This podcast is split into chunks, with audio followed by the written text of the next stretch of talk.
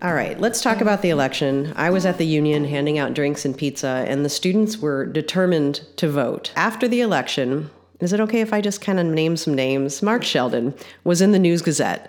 And he was quoted as saying that you were all swept into office because it was a straight ticket voting and they were, what's the word, low information voters from the suburbs. Maybe the students shouldn't be allowed to vote here.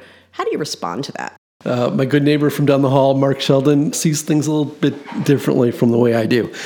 When I was on campus and I engaged with the students from dawn till dusk, I saw students quite willing to Google the claims of the candidates on their phones while they were waiting in line, sometimes for up to two hours to express their will. And I had students ask me about specific issues. The average person would find that strange to call them low information, anything, let alone voters on a day where they had such interaction, not only with candidates directly, but with each other and with the with the web at their fingertips.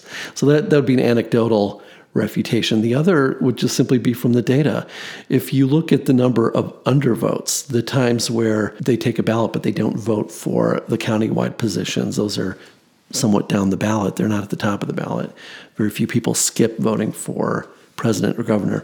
If you look at that percentage, it is much lower on campus than it had been. It plummeted because of our engagement. It went from 25 to 8. And this is what gave such a lead on campus. It was responsible for sweeping in for example, the, the county executive. Campus wasn't there, that, that race would not go that way. However, if you look at the rest of the county, the undervote percentage is less than 4%.